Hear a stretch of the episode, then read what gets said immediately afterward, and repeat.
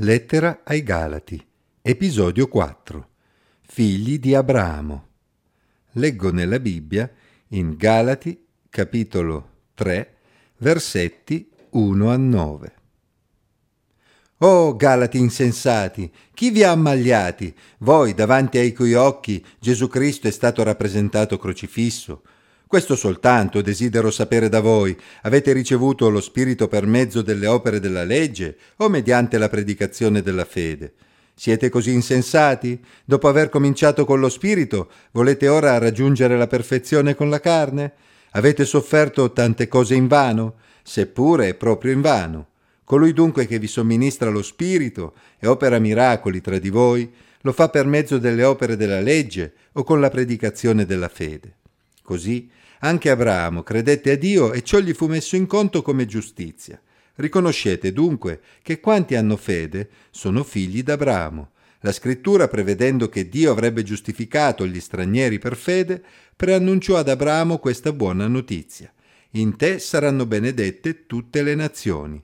In tal modo coloro che hanno la fede sono benedetti con il credente Abramo».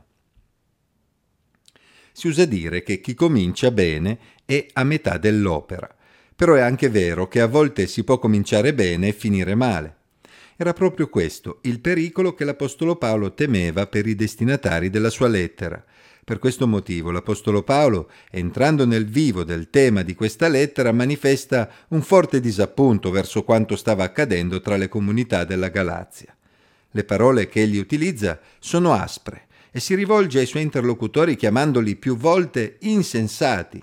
Anche il termine tradotto ammagliati nel testo originale è piuttosto forte, come se essi si fossero fatti condizionare da una sorta di incantesimo. Perché Paolo utilizza un tono così forte? Era davvero così grave che i suoi interlocutori si facessero circoncidere? In fondo anche lui era un giudeo ed era quindi circonciso. Se si rilegge il brano immediatamente precedente, comprendiamo che Paolo aveva percepito un'estrema pericolosità nel messaggio che si stava diffondendo. Il problema non era certamente la circoncisione o l'incirconcisione, come Paolo spiegherà meglio in seguito, ma i motivi che stavano spingendo alcuni stranieri ad aderire al giudaismo tramite la circoncisione, motivi che avrebbero finito per rendere l'opera di Cristo inefficace ai loro occhi. L'argomentazione di Paolo è chiara.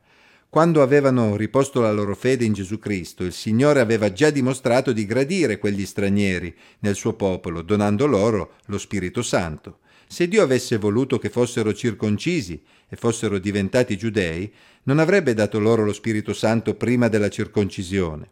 Per quale motivo? Pensavano che la circoncisione li avrebbe resi più completi. Teniamo presente che completi è il senso della parola tradotta perfetti in italiano. Essi avevano cominciato bene, affidandosi alla grazia di Dio per la loro salvezza. Avevano accolto il messaggio di Paolo che presentava il Cristo crocifisso, ovvero l'opera del Messia, la sua morte, la sua risurrezione e gli effetti che tale opera aveva sulla storia dell'umanità.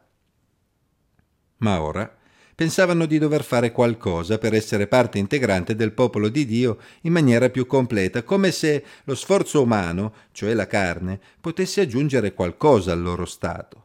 Questo per Paolo, come vedremo più avanti, equivaleva a rinnegare l'opera di Gesù Cristo.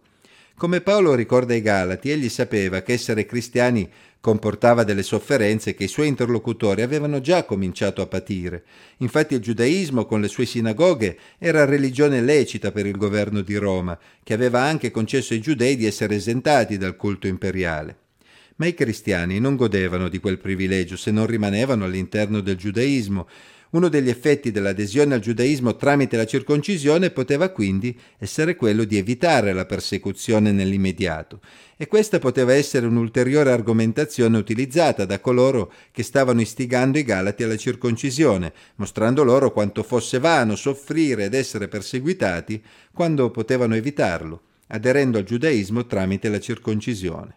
Come vedremo leggendo Galati sei dodici, Paolo sospettava che fosse proprio questa la principale motivazione di coloro che stavano insistendo per la circoncisione dei gentili. A questo punto Paolo offrì delle argomentazioni per dimostrare che tornare al giudaismo era un errore. Infatti il Vangelo da lui predicato era il vero sentiero antico, che si poneva in continuità con quanto rivelato nelle scritture dell'Antico Testamento. Per farlo ricorse ad un esempio che tutti conoscevano, la fede di Abramo. Abramo era il nonno di Giacobbe, da cui discendono le tribù di Israele, quindi la sua esperienza si collocava in un periodo che precedeva non solo la nascita di Israele, ma anche la legge di Mosè. L'esperienza di Abramo confermava che non aveva senso per uno straniero diventare giudeo tramite la circoncisione per essere salvato. Infatti, come Abramo era stato giustificato da Dio per la sua fede, senza la necessità di compiere opere particolari, così anche i gentili del tempo di Paolo avevano ricevuto lo Spirito Santo dopo aver riposto la loro fede in Gesù Cristo, senza che fosse richiesto loro di aderire al giudaismo. Cosa potevano ottenere in più? Facendosi circoncidere. L'esperienza di Abramo dimostra che Dio giustificava gli uomini per fede già prima che fosse data la legge e prima che Israele fosse distinto dalle altre nazioni.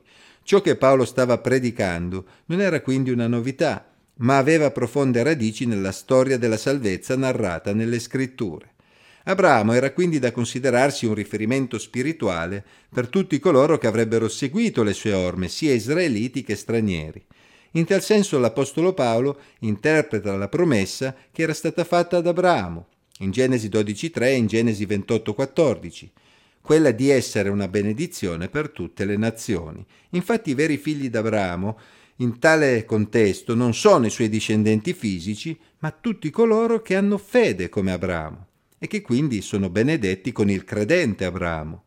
Anche noi, a distanza di molti secoli, se abbiamo riposto la nostra fede in Dio e siamo stati quindi giustificati per fede, possiamo dire di essere figli d'Abramo. Ringraziamo il Signore, perché Egli non ha richiesto che cambiassimo passaporto per essere salvati e non ha legato il suo nome solo ad una nazione specifica, ma ha voluto salvare ognuno di noi, di qualunque nazione, sesso o condizione sociale, sulla base della fede in Gesù Cristo, che ci ha amati e ha dato la sua vita per noi.